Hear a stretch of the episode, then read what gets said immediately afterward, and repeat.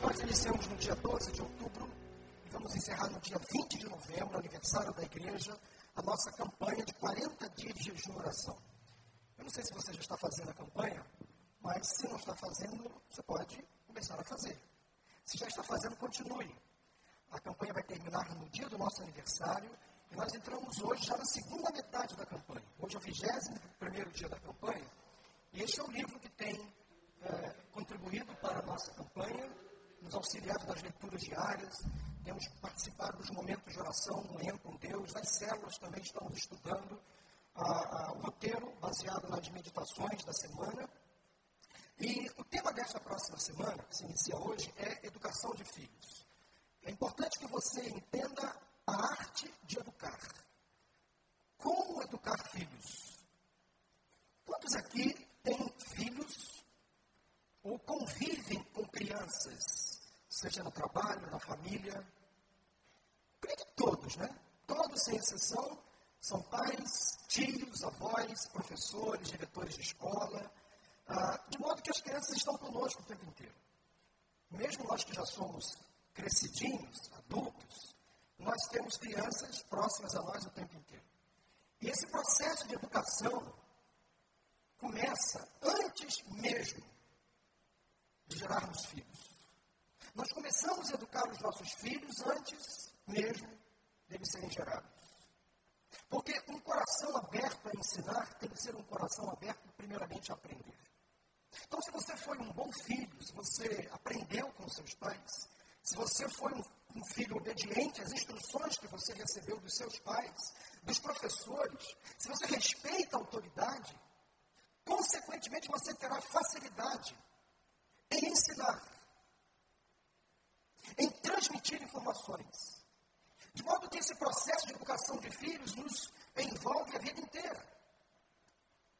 Interessante que quando se pensa e fala em educação de filhos, nós sempre pensamos em crianças, mas o processo de educação, como disse, nos uh, envolve a vida inteira, porque nós estamos sempre educando e sendo educados. Hoje eu tenho 44 anos, casado, dois filhos, mas continuo sendo educado pelos meus pais, estão vivos ainda pela graça de Deus. Eu, hora, temos o privilégio de educar os nossos filhos de modo, de modo que esta responsabilidade ela não se restringe apenas àqueles que são casados com filhos. Talvez você não se casou, ou talvez você pense assim, ah, eu não vou ter filhos. Mas educar filhos, educar crianças, educar pessoas, faz parte da vida. Ah, crianças, elas são muito interessantes. Eu tenho filhos em casa dois adolescentes, mas já foram crianças menores, e crianças às vezes têm certas tiradas que nos impressionam. Mesmo nós que somos crescidos, que somos pais, aprendemos muito com os nossos filhos quando crianças. Foi feita uma pesquisa nos Estados Unidos com profissionais, por profissionais da área de psicologia e educação, e eles fizeram a seguinte pergunta a algumas crianças: o que é o amor? E as respostas foram surpreendentes. O que é o amor? Mateus, de seis anos, respondeu: Amor é quando alguém te magoa. E você, mesmo muito magoado, não grita porque sabe que isso fere os seus sentimentos. Rebeca respondeu: Quando minha avó pegou artrite, ela não podia se debruçar para pintar as unhas dos dedos do pé. Meu avô, desde então, pinta as unhas para ela, mesmo quando ele tem artrite. Isso é amor para essa menina de oito anos. Agora quando uma menina coloca perfume e o menino coloca loção pós-barba e eles saem juntos e se cheiram. Esse é o caldo de cinco anos. Eu sei que minha mãe, que minha irmã mais velha me ama, porque ela me dá todas as suas roupas velhas e tem que sair para comprar outras. Que interesse, hein? Ah, Laura. O Tony respondeu: Amor é como uma velhinha e um velhinho que ainda são muito amigos, mesmo se conhecendo há muito tempo.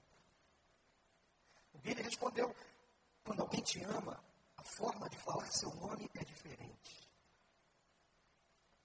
Olha essa resposta. Amor é quando você sai para comer e oferece suas batatinhas fritas, sem esperar que a outra pessoa te ofereça as batatinhas dela. Interessante, né, irmãos? Olha essa resposta aí, amor. É o seguinte: se você quer aprender a amar, a amar melhor, Você deve começar com um amigo que você não gosta. Muito profundo, né?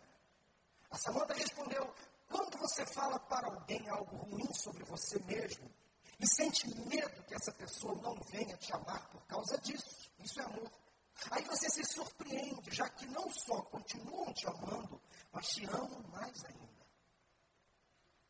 Amor é quando mamãe vê o papai suado, mal cheiroso. E ainda fala que ele é mais bonito que o Robert Redford. Durante minha apresentação de piano, eu vi meu pai na plateia me acenando e sorrindo. Era a única pessoa fazendo isso e eu não sentia medo. Ela se sentiu amada no momento mais difícil da vida dela. Olha essa resposta. Amor é quando você fala para um garoto que linda camisa ele está vestindo e ele a veste todo dia. Amor é se abraçar, amor é se beijar, amor é dizer chega, para por aí. Não. Amor é quando seu cachorro lambe sua cara mesmo depois que você deixa ele sozinho o dia inteiro. Quando você ama alguém, seus olhos sobem e descem, pequenas estrelas saem de você. Há dois tipos de amor: o nosso amor e o amor de Deus. Mas o amor de Deus junta os dois. Quatro anos, que resposta. E para finalizar, a mais interessante de todas. Deus poderia ter dito palavras mágicas para que os pregos caíssem da cruz. Mas ele não disse isso. Isso é amor. Max, de cinco anos. Que profundidade dessas respostas. Como nós temos que aprender com os nossos filhos, sobrinhos, netos, com as crianças que convivem conosco. Uma outra, uma outra pesquisa foi feita com outras perguntas. E a primeira delas foi como decidir com quem se casar. Como decidir com quem se casar. Olha só as respostas que surgiram, viu? Alfredo, de 10 anos, respondeu: precisa procurar alguém que gosta das mesmas coisas que você. Se você gosta de futebol, ela também deve gostar quando você assiste futebol, e assim ela traz batata frita e cerveja. Misericórdia. A Cristina, de 10 anos, respondeu: Ninguém decide sozinho com quem se casar. Deus decide por você, muito tempo antes. E você tem que entender. A pergunta foi: qual é a melhor idade para se casar? Qual é a melhor idade para se casar? E a resposta da Camila foi: a melhor idade é aos 23. Porque assim você conhece o teu marido, pelo menos há 10 anos. O Fernando respondeu: misericórdia desse menino. Não existe a melhor idade para se casar. Tem que ser muito estúpido para querer se casar. Senhor da glória. Misericórdia desse menino. Ah, o que os teus pais têm em comum? Esta foi a pergunta. E a resposta mais interessante foi que não querem ter mais filhos. Coitadinha, né? A pergunta agora foi: o que as pessoas fazem em um encontro? O que as pessoas fazem em um encontro? Perguntas, pergunta feita a crianças. E a Luísa respondeu: os encontros são para se divertir e as pessoas devem aproveitar para se conhecer melhor. Até os meninos têm coisas interessantes para dizer, se prestarmos bastante atenção. O Martin respondeu: no primeiro encontro, contam-se mentiras interessantes para conseguir um segundo encontro. Misericórdia, que interesse, hein? A pergunta agora foi: o que você faria se o primeiro encontro não desse certo? O Carlos respondeu: iria para casa, faria como se estivesse morto, então telefonaria para os jornais e mandaria publicar que morri. Que dramaticidade! Misericórdia. Nelson Rodrigues passou longe desse rapaz. Quando se pode dar o primeiro beijo? Atenção, hein? Olha a pergunta. Quando se pode dar o primeiro beijo? Quando o homem rico. Beija uma mulher, o Henrique respondeu, tem que casar e ter filhos com ela. É assim a vida. É melhor ser casado ou solteiro? É melhor ser casado ou solteiro? Para as meninas, é melhor ficar solteiras. Mas os meninos precisam de alguém que limpe, passe, cozinhe, arrume a casa. Ah, Senhor. O que temos de fazer para que o casamento tenha sucesso? O que temos de fazer para que o casamento tenha sucesso? Temos que dizer à mulher que ela é linda, mesmo que pareça um caminhão. Vamos aplaudir essas crianças, gente? Eu acho que ele quis dizer que pareça um canhão. Seria isso? Ok. Bom, vamos voltar aqui ao tema da mensagem. Ah, tem a ver, obviamente, com a nossa campanha. Estamos iniciando a quarta semana da campanha de jejum e oração, a família inabalável. E o tema desta semana é educação de filhos. E o texto que eu gostaria de ler com vocês daqui a pouquinho está no livro de Deuteronômio, capítulo 6, de 4 a 9. Esse livro bíblico é o principal livro teológico do Antigo Testamento. É o livro mais citado, tanto no Antigo como no Novo Testamento, inclusive por Jesus. Esse livro tem muito a nos informar, a nos ensinar sobre vida familiar, sobre relacionamento entre marido e mulher, relacionamento conjugal, sobre criação de filhos. death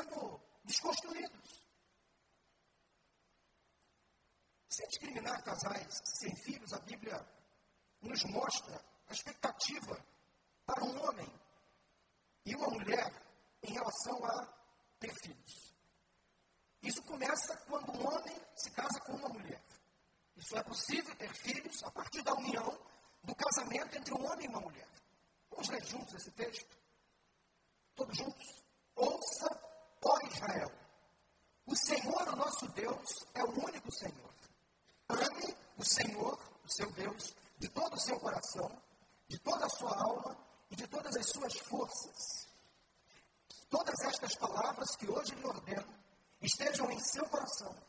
Ensine-as com persistência a seus filhos. Converse sobre elas quando estiver sentado em casa, quando estiver andando pelo caminho, quando se deitar e quando se levantar. Amarre-as como um sinal nos braços e prenda-as na testa.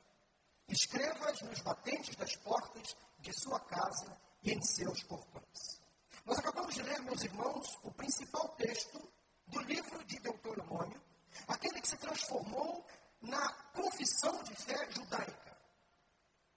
Esse texto é muito importante para o judeu. Consequentemente, se ele está na Bíblia Sagrada, e o Antigo Testamento também é palavra de Deus, é Bíblia Sagrada, ele se torna importante para nós nos dias de hoje. Esse texto não está restrito ao passado, ele tem lições a nos ensinar para os dias de hoje, para o relacionamento entre pais e filhos, para o relacionamento familiar. O texto inicia com uma ordem muito clara e contundente: Ouça, ó Israel, o Senhor, o nosso Deus, é o único Senhor. Ame o Senhor, o seu Deus, de todo o seu coração, de toda a sua alma e de todas as suas forças. O povo deveria ouvir, aprender e principalmente praticar. E a transmissão do ensino consistia inicialmente na obediência ao único Senhor e na observância ao maior de todos os mandamentos. Amar ao Senhor sobre todas as coisas. Deus não era mais uma divindade num panteão, mas o único e soberano. Deus também queria enfatizar que a entrega a Ele, essa dedicação, esse comprometimento, deveria ser algo completo que deveria abranger todo o ser. Ou seja, quando Moisés enfatiza que essa entrega, este ensino deveria ser de todo o coração, de toda a alma, com todas as forças. Isto significava o seguinte: intensidade no amor a Deus, entrega total, total e restrita. E segundo esse texto, imediatamente depois da apresentação desses elementos básicos da fé, surge então a determinação de alguns passos que deveriam ser liderados pelos pais. Há na passagem lida um triplo compromisso educativo, pedagógico, que serve de lição para todos nós nesse tempo. São três estratégias que devem ser assumidas inicialmente pelos pais, pelos educadores, pelos responsáveis, a partir do lar. A igreja doméstica, o principal centro de ensino. Esses ensinos são válidos para os dias de hoje.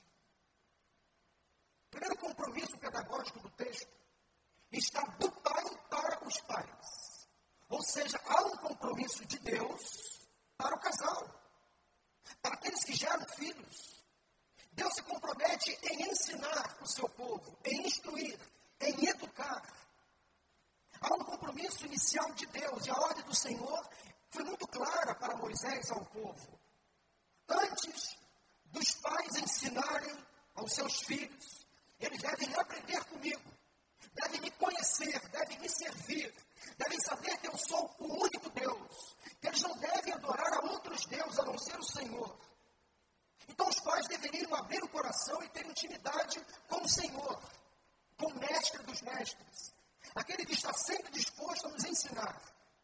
Primeiro compromisso pedagógico, educativo do texto é o compromisso de Deus para nós que somos o seu povo. Mesmo aqueles que não foram chamados para a maternidade ou para a paternidade, recebem de Deus instruções. Mesmo aqueles que não são pais, não são mães, convivem com crianças e devem mesmo assim se envolver, se comprometer com esse caráter, com esse caráter, perdão, pedagógico, instrutivo. Porque mesmo que você não seja pai ou mãe, você poderá ser tio, tia. Você pode ter crianças à sua volta. Ou você pode ensinar alguém a ensinar os seus filhos, as suas crianças. Primeiramente, os pais recebem o ensino do Senhor, guardam esses ensinos, colocam em prática, obedecem, consequentemente se apropriam da verdade que aprenderam e passam a dar testemunho prático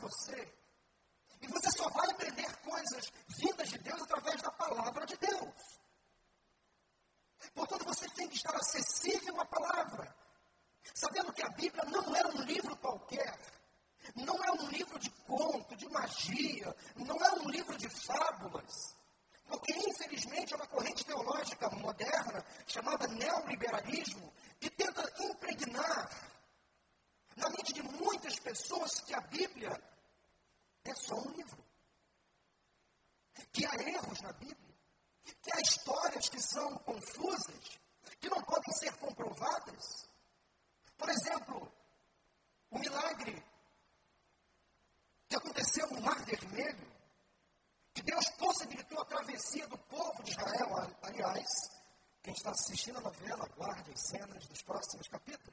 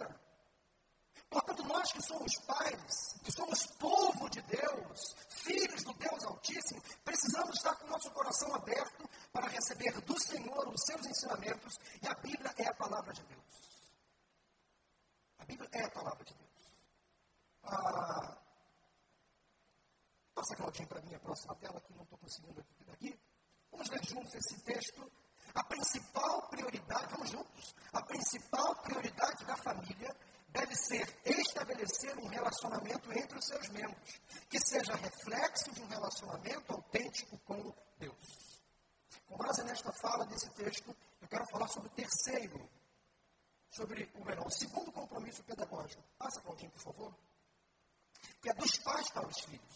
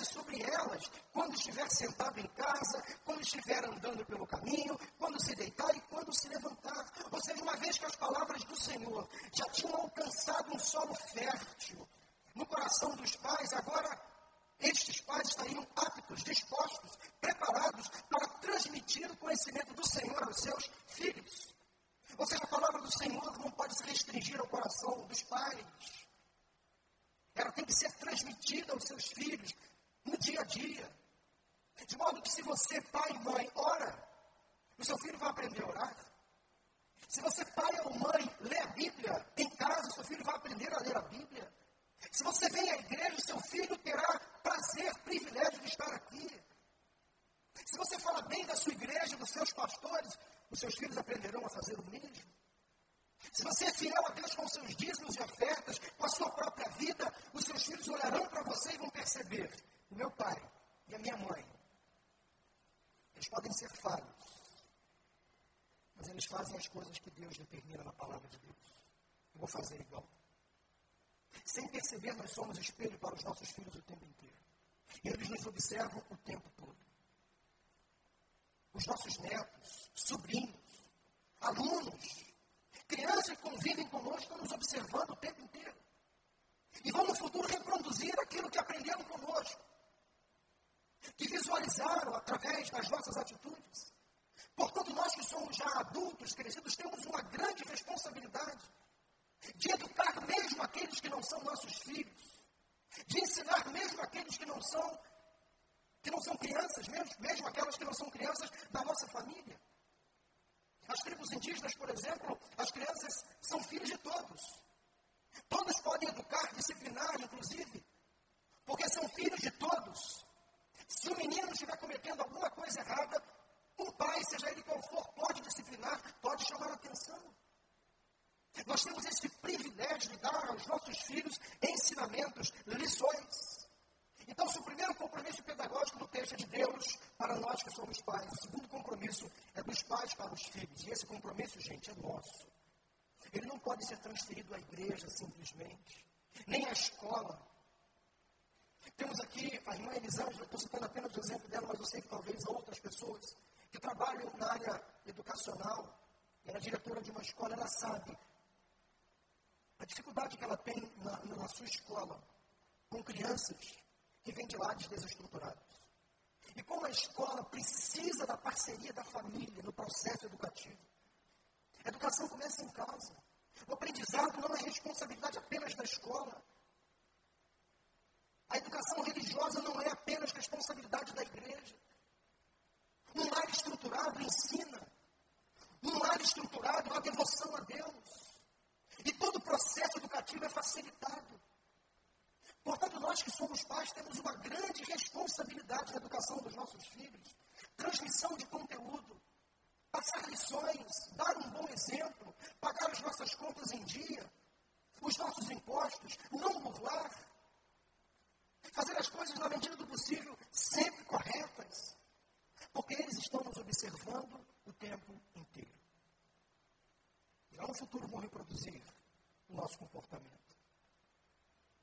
Eu também leciono nesta igreja a classe de primeiros passos. E hoje pela manhã, um aluno me perguntou da classe, pastor, dentre muitas perguntas que novos decididos fazem, crente pode beber? Pergunta comum, que muitos cristãos novos têm dúvidas, né? Eu disse, olha só, minha irmã, a priori crente pode fazer tudo. Nós somos livres para tomar decisões, temos o livre-arbítrio. A palavra de Deus diz que todas as coisas nos são lícitas. Mas nem todas nos são permitidas. Não é conveniente fazer tudo aquilo que eu quero, porque há consequências. O ato de beber em si não se constitui pecado. O pecado está no que você pode fazer ao beber. No prejuízo que a bebida pode trazer ao seu corpo, à sua saúde física nos atos inconsequentes que você pode ter a partir de uma dose. E tem mais. Aquele bebedor social, só dos finais de semana, já é um alcoólatra. Já se transformou num viciado, num dependente químico. E tem mais se esse bebedor, mesmo que socialmente, tem crianças por perto, essas crianças vão observar. E muito provavelmente, quando chegarem à adolescência, à juventude, vão ter uma motivação extra. Um gatilho lá atrás já foi acionado, pronto para ser disparado e causar efeito. Então nós temos que ter muita responsabilidade, irmãos. Há muitos crentes que não têm na sua casa um altar que se chama bar. E não abrem mão, mesmo que socialmente. Uma vez uma pessoa veio me questionar, mas pastor, eu acho que beber não é pecado. Eu falei, concordo com você. Eu bebo só vinho, porque vinho faz bem ao coração. Eu falei, ok. Suco de uva também faz bem para o coração. Há outras bebidas e alimentos que também fazem bem ao coração. Então não venha com essa justificativa. Eu bebo só porque faz bem para o coração. Tem muitas coisas que fazem bem ao coração. Então nós precisamos tomar cuidado. Às vezes é uma mentirinha aqui, outra ali, que são contadas dentro de casa e os filhos estão ouvindo, percebendo. Eles nos observam o tempo inteiro. Nós temos uma grande responsabilidade na arte de educar. Olha só, o que dou aos meus filhos, ou o que faço por eles, não é tão importante quanto as marcas que deixo em suas vidas. Nós estamos deixando marcas na vida dos nossos filhos, netos, sobrinhos, alunos, sem perceber. Eles nos observam o tempo inteiro. O terceiro compromisso pedagógico do texto é dos pais e filhos para o mundo. Primeiramente, de Deus, Pai, para os pais. Segundo lugar, dos pais para os filhos. Agora, o terceiro compromisso educativo pedagógico do texto é da família para o mundo, para a comunidade, para a sociedade. Ou seja, a fé tem que ser vista, notada, percebida. Não basta guardar a fé dentro das quatro paredes de casa ou dentro das quatro paredes do templo. Ela tem que ser praticada lá fora. Este é o nosso compromisso, a nossa grande responsabilidade. Porque ser crente aqui, gente, é muito fácil. Aqui eu oro, adoro, abraço, estou sempre feliz, aquele sorriso costumeiro. Agora, lá em casa, não é fácil ser crente. Na rua, na sociedade, muito mais difícil. É muito mais difícil ser crente lá fora. No trânsito, no dia a dia. É muito difícil exercer a fé cristã lá fora, nesta sociedade, principalmente nessa sociedade moderna, ou pós-moderna. Mas esse compromisso deve ser da família. Ou seja, a família evangelizando famílias. A família pronta a ensinar famílias. A família com as suas portas abertas para receber uma célula, um pequeno grupo na sua casa, para servir de bênção para outras famílias, para outras casas. Ou seja, famílias abençoando famílias, abençoando o mundo, transformando a sociedade. Como esta recomendação bíblica do Antigo Testamento pode ser aplicada a nossa vida familiar moderna significa então que a nossa fé viva precisa ser vista pelos outros, notada, percebida. A palavra do Senhor habita em meu coração, daí eu posso transmitir através da minha vida e através da minha família. Ou seja, os meus filhos envolvidos neste processo são portadores do Evangelho, são discípulos de Cristo, são crentes em Jesus. E se você que é pai e mãe ainda não falou de Jesus para o seu filho, fale. Esta tarefa não é da professora da escola bíblica, não é apenas do pastor. Em casa você tem a condição mais do que apropriada para evangelizar os seus filhos. Que privilégio! Quando um pai e uma mãe conseguem levar os seus filhos aos caminhos do Senhor. Através do seu testemunho. Através da prática diária do culto doméstico uma reunião semanal apenas, onde você pode reunir a sua família e ali orar, ler a Bíblia, cantar louvores. Independentemente do que acontece aqui ou na sua célula, em casa, em família, você pode reunir a sua família para prestar um culto ao Senhor. Você pode orar em família. São marcas que você vai deixar para a vida inteira na vida dos seus filhos, ou das crianças que convivem com você. Quero partir daqui a pouco para o encerramento. Esta frase diz: Cada marido, esposa e filhos desempenham um papel singular na missão de expressar o amor de Deus um para o outro. A despeito de suas imperfeições, a família existe para revelar o amor. Volta um pouquinho, Claudinho. Revelar o amor. Perdão. A despeito de suas imperfeições, a família existe para revelar o coração de Deus a todas as gerações. Os fundamentos da educação eles começam com a educação bíblica, como eu já disse. A Bíblia é a nossa única regra de fé e de prática. É o centro da nossa fé, da nossa devoção. É o nosso livro, o nosso manual. É nós podemos consultar a vida inteira.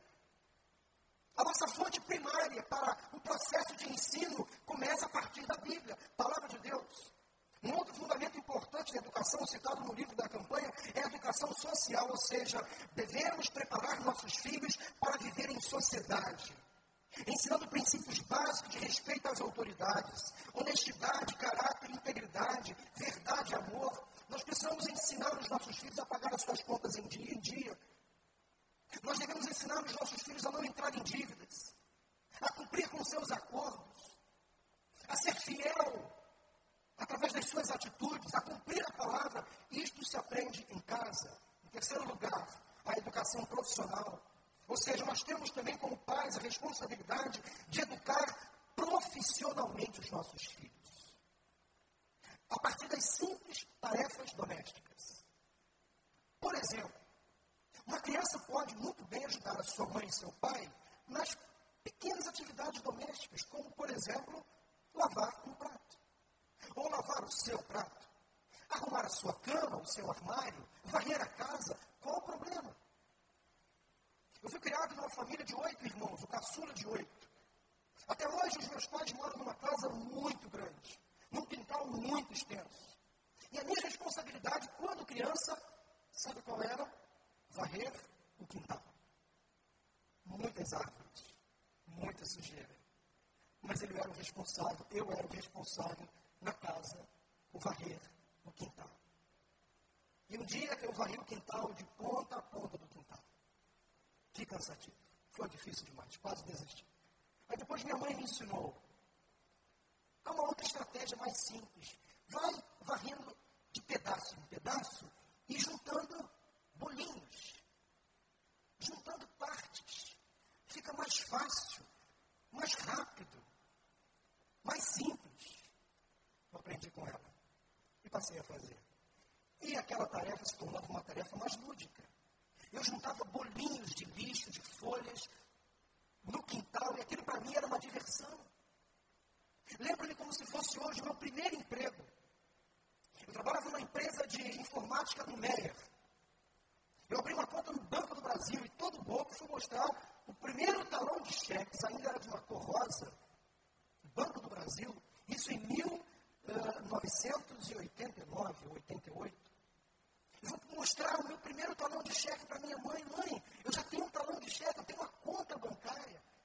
Sabe, foi, sabe qual foi a primeira coisa que minha mãe me disse? Essa primeira folha você vai usar para entregar o seu dízimo na igreja. Seu primeiro salário. Pega essa primeira folha você vai escrever aqui o valor do seu dízimo e entrega na casa do Senhor. Coisas que não se esquecem jamais. Eu aprendi em casa. Como a nossa família, meus irmãos, tem, tem importância nesse processo educativo. Como nós que somos pais temos importância na vida dos nossos filhos.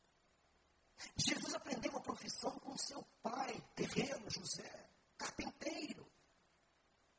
Tudo leva a crer que Jesus, dos 12 aos 30, tudo leva a crer, apesar de que não há registro bíblico, mas seguindo uma cultura judaica, provavelmente há registros que mostram que José morreu. José era mais velho que Maria, Jesus teve que assumir a casa. O que Jesus fez dos 12 aos 30? Cuidou de Maria, sua mãe, e dos seus irmãos.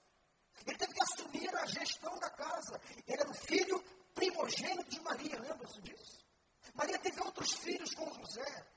Ele teve que sustentar a sua casa a partir daquilo que tinha aprendido com José. Jesus teve que sustentar a sua casa a partir daquilo que aprendeu com José. Jesus foi conhecido como filho do carpinteiro.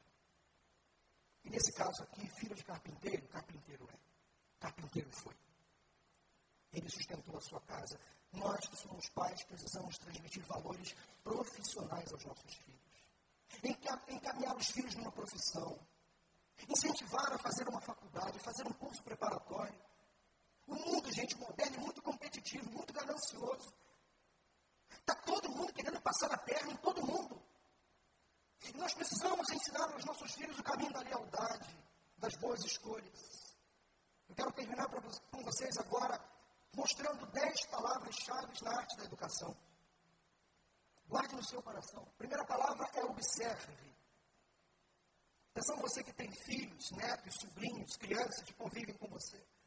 Observe as roupas, corte de cabelo, comunicação verbal, não verbal, amigos dos seus filhos, os interesses dos seus filhos, mudanças de hábitos, sentimentos, a música que eles mais gostam de ouvir, os programas de TV que eles gostam de assistir, o que eles acessam na internet, olhem os e-mails, o Facebook, o WhatsApp, tirem as senhas, vida aberta, vida clara. Observe as atitudes deles, comportamentos, as notas escolares, abra o boletim. Com quem ele vai, para onde ele vai, o que vai fazer, observe tudo. Primeira palavra, observe. Segunda palavra, comunique.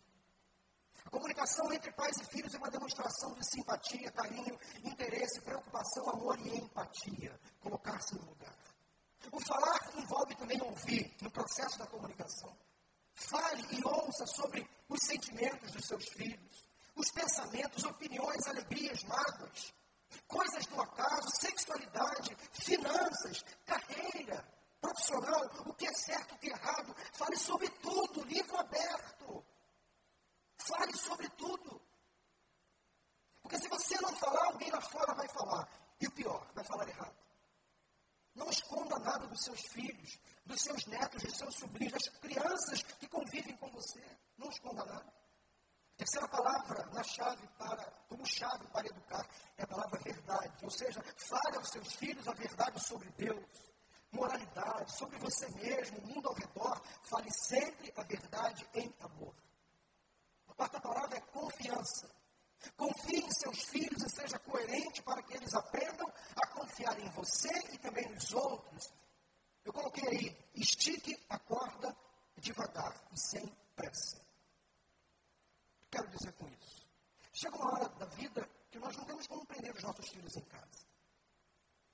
Mas virtualmente há uma corda que você segura aqui e prende no calcanhar dele e solta.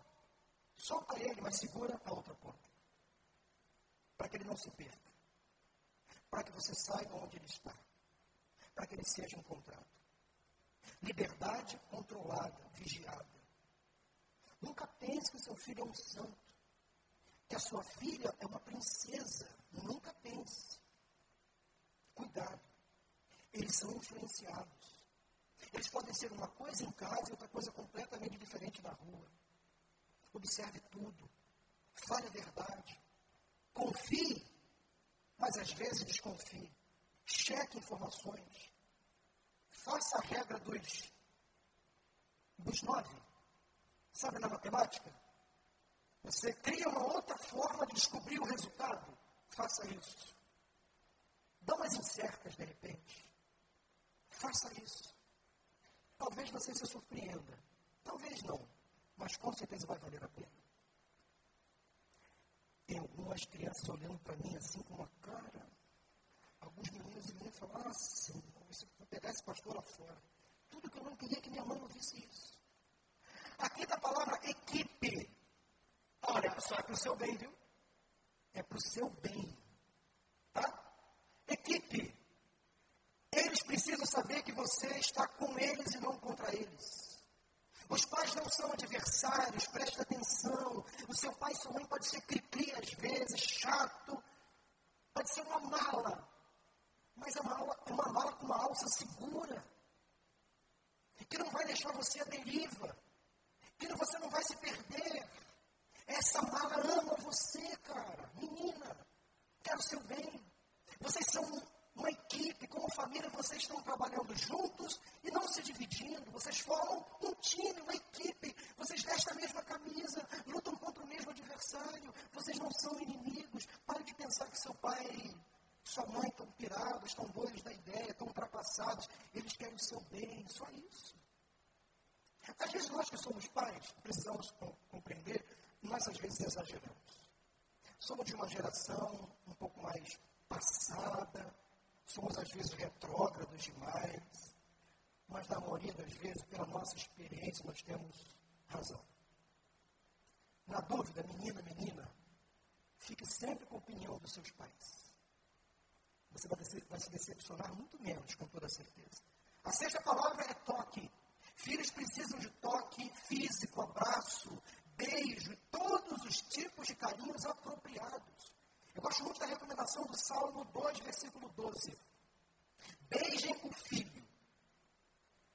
Beijem o filho. Recomendação aos pais. Beijem o filho. Para que ele não se ire e vocês não sejam destruídos de repente. Beijem, abracem, façam isso, vai valer a pena. A sétima palavra importante no processo de educação é agradeça. Digam aos seus filhos o quão gratos vocês se sentem por eles e começarão a fazer o mesmo por vocês. A oitava palavra importante é tempo. Os filhos precisam dos pais. Preste atenção no que eu vou dizer agora. Nunca substitua a presença por presentes. Nunca substitua a presença na vida deles por presentes, por viagens. Não faça isso. A nona palavra importante é ensino. Vocês são os principais professores de seus filhos. Não os avós, não a babá, não a escola e nem menos a igreja. Eles são parte do processo educativo, mas o principal responsável somos nós que somos pais. E a décima palavra mais importante de todas, para concluir, é Deus. Para os filhos, a primeira figura de Deus é retratada através da vida dos seus pais. Portanto, sejamos exemplo para os nossos filhos. Estamos terminando o nosso culto. Eu quero ler apenas esse texto com vocês. Efésios 6, 1 a 4. Filhos, obedeçam a seus pais no Senhor, pois isso é justo. Honra teu pai e tua mãe. Este é o primeiro mandamento com promessa. Para que tudo te corra bem e tenhas longa vida sobre a terra. Pais, não irritem seus filhos. Não provoquem seus filhos a ira. Antes, criem-nos segundo a instrução e o conselho do Senhor. Eu quero orar por vocês nesta tarde.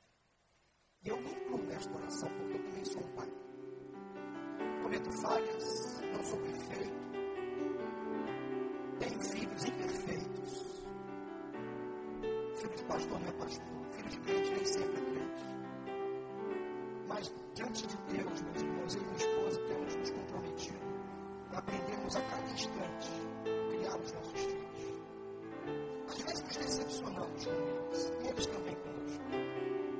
Mas falimos tudo de novo. Vale muito a pena ter filhos,